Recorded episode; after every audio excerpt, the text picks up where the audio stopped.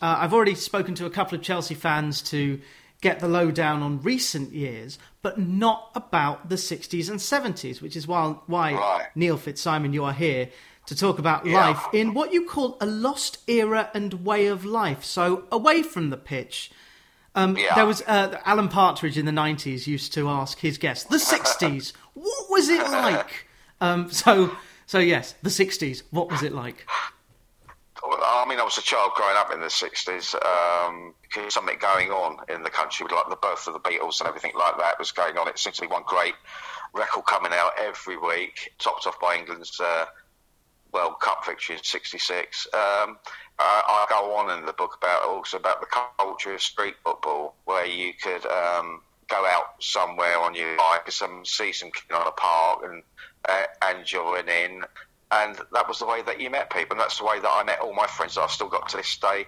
Uh, when I moved uh, to Hemel Hempstead in, in the autumn of 1969, I went to school on the other side of Hemel. I didn't have any friends where I was, uh, and I could see these uh, boys playing football down the fields every night from the house where we lived.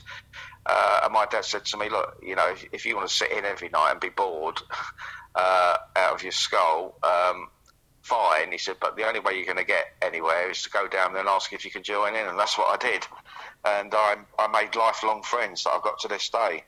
That's wicked. Yeah, there's a, a big contingent of North Hertfordshire football fans. I've spoken to Paul Bishop, who wrote a great book about being a Watford fan. I think he's more St Albans.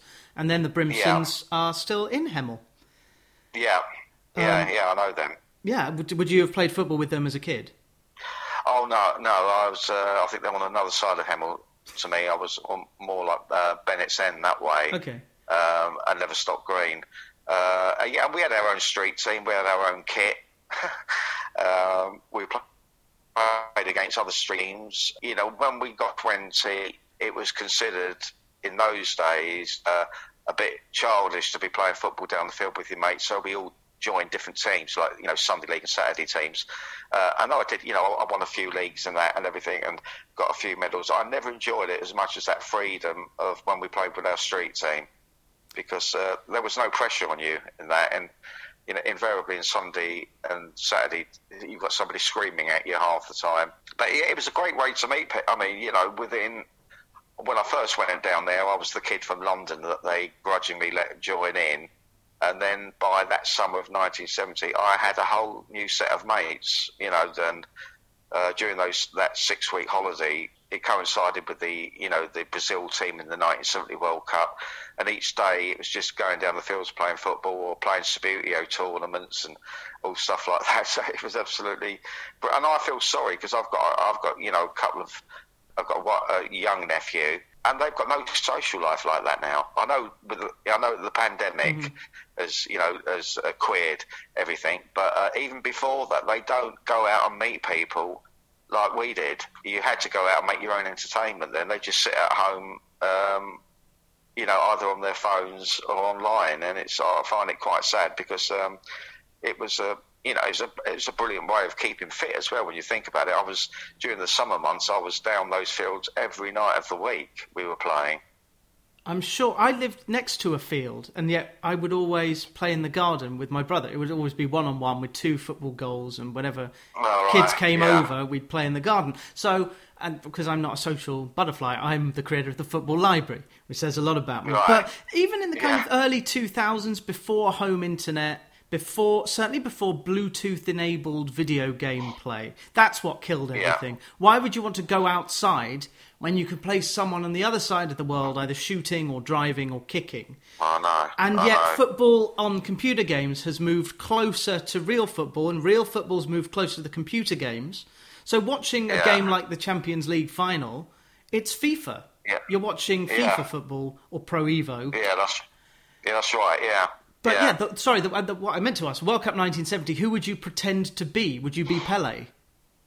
Uh, no, Rivellino. Oh, lovely. I think. Yeah, yeah. Yeah, yeah, I loved his free kicks and uh, that trick that they used. We we reenacted that down the uh, the field where they put a man on the end of the wall and then just Rivellino would smash it at him and he'd get out of the way at the last second. I think it was tossed out a lot of the time. He used to go in the ball, and uh, of course there was the gap there. I think they scored against Czechoslovakia like that in one of the games, and you know, we were just fascinated. And even four years later, my, my even uh, my favourite team, even over that Brazil team, was the Dutch team of 1974. You well which, love Gary Thacker's book, Beautiful Bridesmaids I, Dressed in Orange. I've, I've ordered it. Excellent. Good. yeah. Yes, yeah, okay, yeah. so it's out already. As we speak, it comes out next Monday, but it is out as soon as you listen to this. So yeah, it's uh, God, it's it's Orange Proustian Rush. Yeah he's with Pitch as well, isn't he? he? Pitch yes. Publishing. That team in 1974, because I was about 18 then and everything. I just absolutely loved them. You know, I've never seen football like it. And, you know, the names now like Neeskens, Rep, Rensenbrink, Cruyff, Krol. Eh, you know, this, uh, I can uh, Rattle them off. remember all of them. Yeah, yeah, absolutely brilliant. And the was it the Van der Kerkhoff brothers? Yes, Willy Van der Kerkhoff. Yeah, whom I didn't know yeah, about until I read this book. But yeah, to have brothers yeah. in a World Cup final. Yeah, yeah, I know. Yeah, they, they, were a great side, and it was. I think. I think it was. It was their arrogance that cost them in that final. Because I remember watching that. I think the Neeskens scored a penalty after about 80 seconds without the Germans touching the ball, and then instead of going for the jugular, Holland just tried to humiliate them, and that's the one thing that the Germans won't put up with. And uh, you know, they came back with two goals, and as much as Holland tried in the second half, they couldn't break them down. Mm-hmm. And it's a a great shame, really. I felt quite empty after that uh, final. Yeah, because you'd have invested so much in them. Uh, do you remember the Panenka yeah. penalty in Euro 76? What were you doing in 1976, yeah. Grandpa? Uh, I was, uh, that night, I was going out with my new girlfriend about our second date. So I never saw the Panenka penalty, but my brother in law told me about it when, uh, when, I, when I came in that night, and uh, yeah, it was a fact. Especially doing it against uh, Maier, I thought that was fantastic. Yeah, making him look like a fool and everything, and the actually to have the Germans losing a penalty shootout. Yes, it was probably unprecedented at the time. Maybe the first shootout they ever lost. Yeah. Would you attend the King's Road between 76, 77, 78? Oh, yeah. Yeah, I used to frequent it a lot because I had mates that went with me to Chelsea. And uh, as we got older, um, instead of coming straight home, we would be down to like the Chelsea drugstore, the Chelsea Potter, places like that, and we'd we'd spend the night down there. Yeah, the women were pretty unobtainable, but you know, it was nice looking. Really, yes. um, we used to go down there because you could tell, definitely tell there was a, a uh, definite divide between the football uh, crowd and those people that were rich enough to live down there. Hmm. Yeah, I read England's Dreaming, which is John Savage's book, um, it actually, oh, yeah. I read it in my fourth year at university. I would dedicate blocks of time to reading it, and I, yeah. more than anything, it was a fashion. It was like a youth quake, and John does really, yeah. really well, especially outlining who the real hero of punk was. It's the Svengali McLaren. Did you ever bump into McLaren and Vivienne Westwood?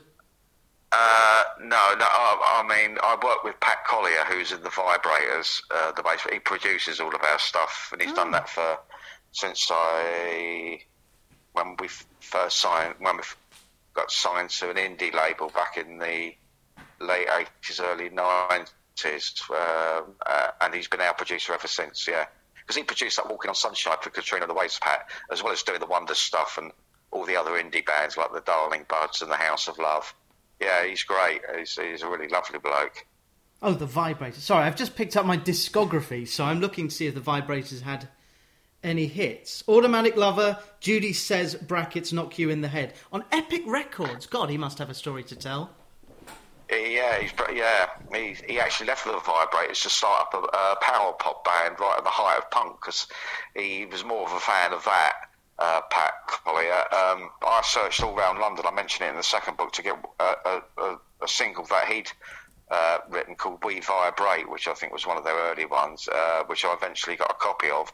And, you know, as I said in the book, if anyone told me that years later I'd be working with him, because when we got signed to a label, we got put with one producer that even though he was a lovely bloke, he drove us insane. He, would worked on that. Um, that bloody awful China in your hand thing, you know, that T'Pau yep. thing. And when we decided we couldn't, we didn't want to work with him anymore, we asked for Pat Collier, and the record company came back and I said, "Oh, we've we've had a meeting with him and it's too exp- we've had a meeting with his manager and it's too expensive," which they seem to be delighted about because they love to push you around labels. Uh, and then out of the blue, one Saturday night, Pat Collier phoned and said, "I'm doing it." He said, uh, I've I've done a deal with them. It's a lesser rate, but I'll get points on your album, and that was it. And that was yeah, the big, beginning of our lot friendship, really. And he's worked on everything. He he mixed all that stuff on the uh, Wicked Pantomime album. Oh wow! Yeah, that's why it pops. It really does sound Yeah. tremendous. Yeah, what was what was the band you were in? Pretty Blue Gun. We we had it's the it's the normal story. The the album came out to really great reviews, but at that time, before like the internet uh, and everything, the record company went bust just as our Oh, album no. came out. so Yeah, who well, owns the they- masters? I do. Good. Because it all, refer, it all, all reverted back to me. Um, I say I did, but now it's with a French label as well. They've got a share in it as well. So, but yeah, but I got all the masters back. But Good. it took us um, 16 months to get away from them, which is a long time in the music business. And it was all lawyers and everything, you know, because they'd spent some, yeah, they'd spent seventy-five thousand pounds on us. Uh, Stiff Records came in and made an offer, and that was turned down because they wanted the full seventy-five thousand. So it was a bit of a nightmare. Yeah. But like uh, you know, I've been signed to various publishers and different labels ever since then. So you know, I can't complain. I make a living out of it, so it's good. Well, yeah, absolutely. And if Peter's affordable, Yeah. I might look, uh, look him up because he's also worked with Kingmaker and um, yes, Pretty Blue Gun, your band, X-Ray Spex, Yeah. Goldblade, whom I've heard of. Isn't that John Robb's band, Goldblade? Yeah, I mean, he did Voice of the Beehive. He he was he flew out to America to work with Belinda Carlisle for a while as well, and, and all the other bits and pieces. But he's a fantastic producer, and uh, well, I mean, I suppose now after all these years, he's like a friend. We you know we go out for a drink. When I lived in London, we went out for a drink together, and every, used to go out for drinks. And he's a lovely bloke, and he's the most unmusic person you could ever meet. You'd never believe it. He's so down to earth. He's got no, none of that about him at all Yeah, uh, I which think is quite amazing for somebody who's worked with the best. I imagine Woody Woodmansey is is a bit like that because he can regale you with all Oh. the Bowie stories of that era, but he's an ordinary bloke from Oh. I think Hull. Yeah, that's right. He was he was great. We went through problems with the French label last year. Uh, we got a bit disappointed with them because they were sometimes having the French label is not the best. It gets lost in translation, and we fell out with them. And Woody phoned me up and said, "Look, you know, don't let this get you down. You know, do what you do, carry on doing it, and get your hands back on the wheel." He said, "You know, don't let it stop you." And we did. And the, then a few months later, out of the blue, the French people came back and said, "Let's start again and with a clean slate." So, yeah, he's he's been great, Woody. He's a really lovely bloke. FitzSimonandBrogan.com. Twitter is FitzSimonBrogan, which is also Neil Fitzsimon, where you are at. So I guess you run this Yeah. Twitter account. So uh, Yeah.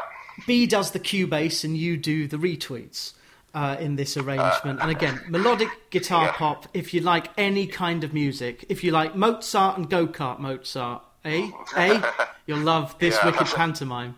Which is the new Fitzsimon and Brogan album. Do you have one track that you recommend above all others that people should shout with from any of the albums? Bullet for Cinderella's quite a good track. Yeah, I agree. Um, Very immediate. and uh, yeah, uh, I, in a weird way, though it's not the most commercial. I think that Desolate Angel's quite good as well. But um, you know, that's and the singles. You know, I mean, we're past the age where we do live now, but there's been a demand for our music, especially in the states. They've they, they really support us, and it, it doesn't seem to really matter about the age. They just like the music. So yeah, it's we, as long as people are interested, we, we've got our own studio in our own house. So you know, we we just churn the stuff out, then it goes to Pat, and then it goes to the label, and then you know, and and and, and I think uh, there's an American label as well selling w- this wicked pantomime on CD as well, a double CD with bonus tracks.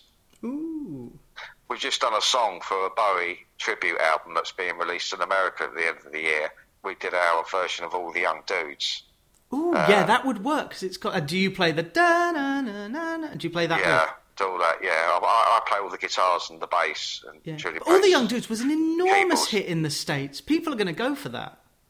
Yeah, yeah. Well, yeah, Mott, Mott the Hoople, yeah, did a fantastic version of it, and um, yeah, we did that, and uh, apparently that's going on to a Bowie tribute album at the end of the year. Just in time for Christmas.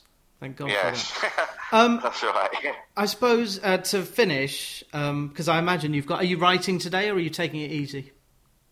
I'm starting the next book in August um, because I couldn't face another nine months of that. because that is I, I'll tell you something now. Music is easier than writing a book. Oh my god! I don't know what you find, but it, it's the discipline that I fa- found hard of making myself the way I did it. I don't know how you do it. I did five days a week, two pages each day.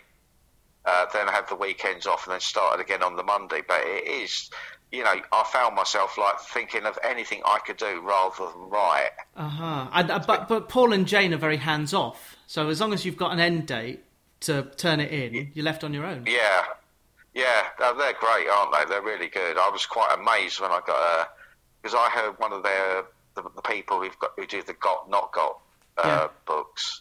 I was listening to them on Hawksbee and Jacobs talking about it, and they mentioned pitch, and I thought, oh well. I knew there was a Chelsea publisher, Mark Worrall, that was interested in it, but I thought their pitch sounded really good, so I, I sent them about the first three chapters, and then a couple of weeks later, I was one Sunday night, I got an email back saying, "Yeah, we could do something at, at twelve ninety nine. I thought, what? you know, so, and I had about 38,000 words then for the first one, so I then had to write another 30,000. But the, the second one, that was more difficult because that was, I think it's about, I think there's about 74,000 words to that one or something like that. So the next book's going to be about 1980. It's going to be about the years after McCreadie left, briefly, but I'm going to concentrate on the 82 83 season when we missed getting relegated by a point to the third division. And then the following year, when the likes of Dixon, Speedie, and Nevin, and all the others came, Mickey Thomas and Joey Jones came in to the club, and we won the second division. Oh. it seems almost unbelievable to go to go. I mean, it was only Clive Walker's goal up at Bolton. It was between us and them to go down, and we beat them up there one 0 and that saved us. And then in the summer, we had a clear out, and uh, he brought in all these uh, brilliant players, Uncle Ken. Oh yes, uh, and one of whom has written the book *The Accidental Footballer*, which is out in yeah, hardback. I have not managed to get Pat Nevin in, but he has spoken to the Football Ramble. Uh, so if you want to listen to Pat talk about his love of indie yeah. music, uh, yeah, yeah, I know, yeah, he's great. I love Pat. Yeah, he's, he's a brilliant player. Absolutely I brilliant. Never saw him. I only know him as a. He's overtaken for me. Um, who did I like? uh, Chris Waddle. I think Nevin is better than Waddle because he's so listenable. His the way he speaks yeah. is very musical. Uh, unlike yeah. many analysts on there, but his but the accidental footballer out now in hardback. So I'm sure this third book has it got a title? Blue is the color. We're all uh, blue. Uh, the, thir- the, the, third one is another play on words. It's called Rebirth of the Blues. Ooh, Bessie Smith. Yeah. So yeah. Oh. So that's, uh, I mean, all of them, like Rhapsody in Blue, Gershwin, A Deeper Shade of Blue was a bit of a play on words of a whiter shade of pale, so they've, always got, they've all got that music. You are aware that A Deeper Shade of Blue is a song on Steps' second album, Steptacular? Yeah, I know. Good. I found that out the other night. Yes, yeah, but, uh, yeah, it's a pure coincidence. it's a good pop song. Very good pop song. Uh, so to finish, and I've I've asked other Chelsea fans for their best 11s, but if we can shoehorn I suppose a lot of the team picks themselves. Bonetti, the cat, yeah. as the goalkeeper. The chopper yeah. at the back. Did he ever make a good tackle, Ron Harris, or was it always? He, he, he, no, he was a far, far, better footballer than what they gave him credit for. Actually, mm. well, he, was hard as nails, but um, you know, to play at that level for that what twenty years and everything, he was a, a, a, decent player uh, Ron Harris. I mean, he wasn't the most skillful in the world, but I mean, as an enforcer and as a captain, uh, we had to wait a long time to get anyone as good as that, and that was John Terry. And that's what we still lack in the club now. That's why I'd love him to sign Declan Rice, to be quite honest, because I think he could well fit into that role. I've got to say, my surely my favourite Chelsea team, you know, of all is that 1970 Cup final winning side. Uh, that, that's the team that I can still rattle off uh, sitting here now just straight away. Go on then. And I know that the, the uh, Bonetti, Webb, McCreadie, Hollins, Dempsey, Harris, Cooke, Hudson, Osgood, Hutchinson, Houseman. Proved your point. Baldwin, Baldwin played in the final because uh, uh, Hudson got injured up at West Brom, uh, which uh, I suppose very sad because he never won an FA Cup winners' medal, and at 18 that would have been that would have been it, it for him. But he turned his ankle up at West Brom in a meaningless game over the Easter period and missed both games against Leeds. and then looking at the replay, the side which won the Cup Winners' Cup, um, yeah. which was captained by Harris, Bonetti was there.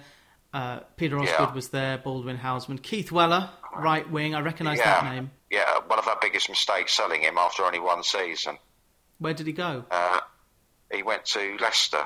Oh yeah. He, we, we, sold him basically to raise the funds uh, to buy Chris Garland from Bristol City because Ian Hutchinson broke his leg uh, in pre-season, and uh, it was Osgood and Hutchinson were the main strike force. Um, we thought we needed another, you know, like a foil for for Osgood, but to be quite honest, they never found one like Hutchinson. Uh, to be, you know, that was one of the uh, great losses that he, his career was so blighted with injury.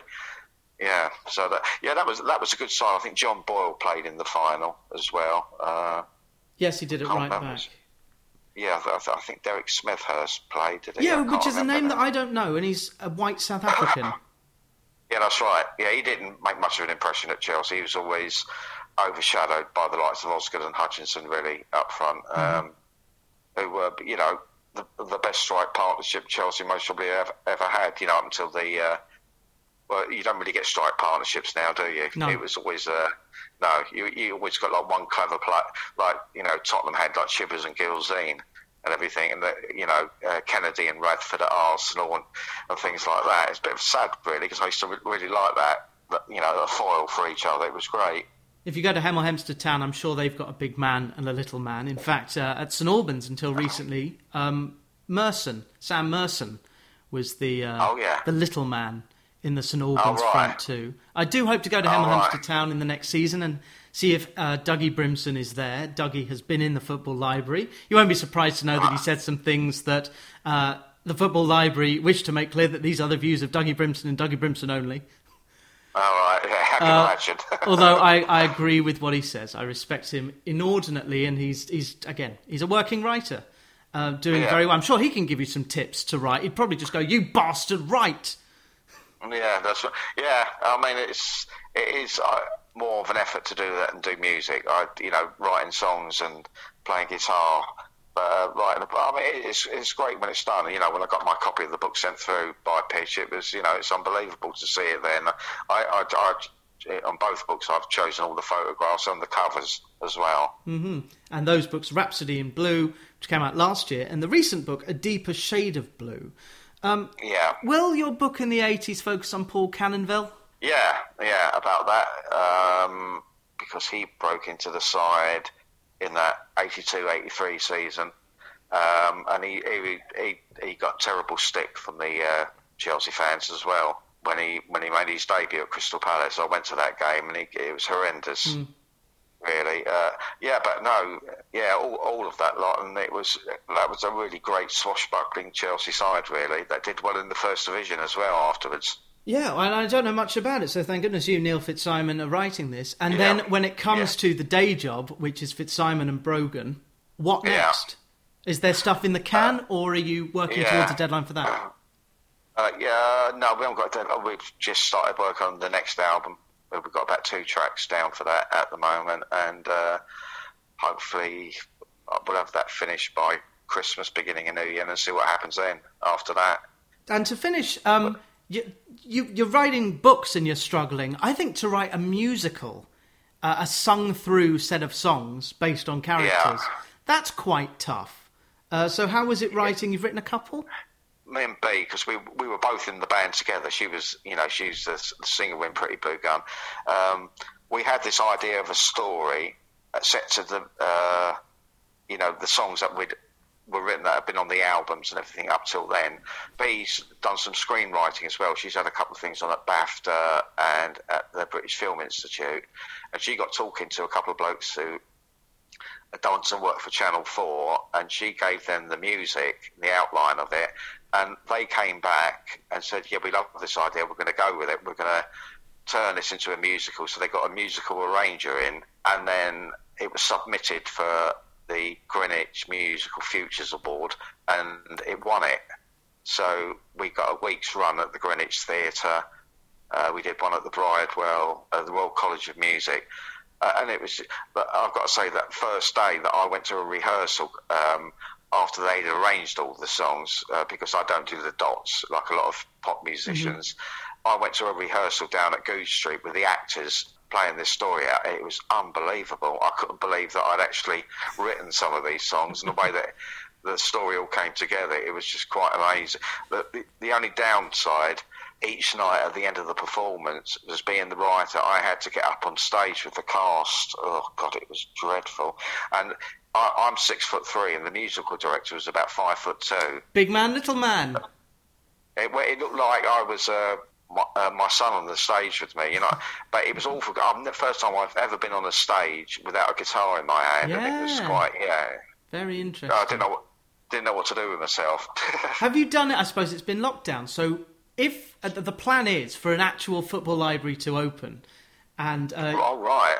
So what I hope that this radio show is doing is talking in the way that I would talk in person, obviously looking down at loads yeah. of notes, uh, and hopefully getting the author to read their book and uh, put right. it on the shelves of the football library. So you wouldn't be interested in that unless you, unless I made you put a Gibson Les Paul on and just say, okay, just kind of threaten to play that every six minutes as a transition.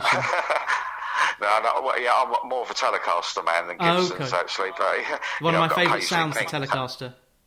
Yeah, I've got a Paisley Pink one, um, Telecaster, quite an, yeah, quite an old one. It's um, got a rosewood fretboard on it instead of the maple, which is quite unusual. And I've got a Rickenbacker 620 as well, which is quite nice. Glorious. And uh, I'd be happy to talk about my book. Well, it would be a hat trick Rhapsody in Blue, A Deeper Shade of Blue, and Rebirth of the Blues. When's the deadline yeah. for this book? You're starting in August. How long are you giving yourself to write it? Five days a week, two pages a day? Uh, about nine months. All right. I think.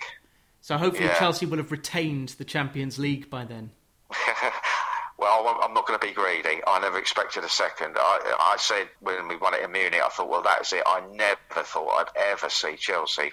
You know, I think for the older supporters, it means so much more because we can remember what it was like, you know, what we went through. Yeah, two's great, and obviously I'll take a third, but I mean, to mm-hmm. say that I've seen them win it twice is brilliant. Are you really a Chelsea fan if you weren't at West Brom away in nine. Actually, West Brom would have been in the top division. Southampton away in 1975. We, we were in the second. They beat. They beat us four one in oh, in October in October 75. Yeah. Yeah, I would have been at that. Yeah, I know, Ray Wilkins scored in that game. Oh, the late. Yeah, I've been, I, have been in some dire situations at Chelsea. I can tell you, oh, with the boy. grounds like with like 60,000 capacity, and there's been 8,000 there on a Wednesday night. I think the saddest thing is that as you grow up, I found as they were like turning into like you know a very very poor you found yourself joining in with the actual laughing at them which mm. is awful you, you, know you felt quite guilty afterwards but you had to you know being english you, you, you've got to laugh it off and everything. But as I said in that book, you know, they might be rubbish, but they're our rubbish. And it's pathetic. I'm just looking. You finished 11th, as you know, in 1976, um, scoring less than a goal a game, which is hopeless. Yeah, it is. Yeah, whatever McCreadie did during that hot summer of '76, it, it was absolutely vital that we got promoted because they were threatening to uh, close the club down. We were so heavily in debt through that East stand, uh, which would have bankrupted the club, which was built. was supposed to herald a new dawn at Chelsea, but actually heralded the decline of the club. Uh, it was there was no two ways about it. With what, what he'd got, we had no money. He had to get that team back into the first division, which he did. And I've just found out you were unbeaten at the Bridge, uh, the '77 season. Yeah. Even yeah, Nottingham Forest, who went up with you, couldn't win. Yeah, no, no, we beat them two one with a goal by Steve Finnis in three minutes. I remember that. That was over the. I think that was uh, towards the end of the season. Uh, I think the only game we lost at home that season was we got knocked out of the cup by Southampton in a replay at Stamford Bridge. But it, it, it was the league really that we needed to, to, go, and I think Wolves finished first and we went up second. That's correct. Yeah, and who finished yeah. bottom? Do you remember who went down? Hereford. Yeah. Was it? Hereford yeah. went down along with Plymouth and Carlisle. Oh right, okay, yeah.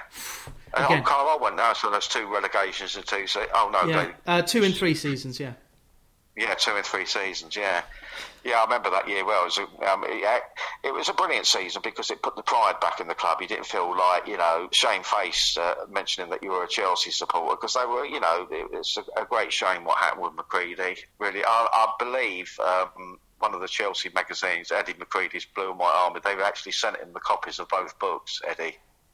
So that'll be interesting. Has your book reached the hands of any of the players from the 70s era? I don't. I do not know. I don't know. I mean, it's been do, it's been doing very well, like on Amazon. It's, uh, Rhapsody in Blue's been a bestseller for a long time, and I think at the moment both books are in the top five on Amazon at the moment. So, and the Chelsea fraternity have been very supportive as well, like Tim Rolls and all that lot. You know, they've been really getting behind it and everything, and they've been great. Yeah, they've been really helpful as well. That is super, and I'm sure Gary Thacker, Chelsea fan extraordinaire, has read these books. He can give you some yeah. tips. He, he's knocking out the books. I think he's working on the one after the one he's already written now. Oh, uh, is he? Oh, right. Yeah, yeah. Because I'm, I'm, quite. I, I, I speak a lot to Tim Rolls, and he's writing a new one called uh, Sexton for God, which was uh, which was one of the banners of, that was at Wembley that day in 1970 and he, he's just put a review of the Deeper Shade of Blue on Amazon. It's a really lovely review he's put on there as well, which is really nice of him because mm. I really admire him. He's written a couple of really great books about Chelsea, Tim Rolls. Which ones? Uh, well, the one I can really remember is Docherty's Diamonds and Daredevils. Yes, I've heard of that. I haven't read it, but I do know yeah, of it. Oh yeah, it's really, really so brilliantly researched. It. I got it a couple of Christmases ago, so it's quite weird now that I like talk to Tim on Twitter. You know, after all this, and Mark Worrall as well, who's written quite a few Chelsea books of uh, Liquidator about the about the seventy Cup win as well. Yeah, so yeah, they've been really great. The Chelsea lot. There's been no like you know that they're in competition with you or anything like that. The writers, they've all been really good and really like you know very complimentary about the books as well, which is great. Yeah, it's uh, all for one and one for all at the Chelsea. Neil yeah. Fitzsimon, fitzsimonandbrogan.com. Hi. The latest album is This Wicked Pantomime, um, produced immaculately by Pat Collier and featuring Bee Brogan and today's Football Library guest, Neil Fitzsimon. Blue is the colour, Chelsea is your name. That's right. Forevermore. Yeah. Just like the library! Just like the library! Just like the library! Shh.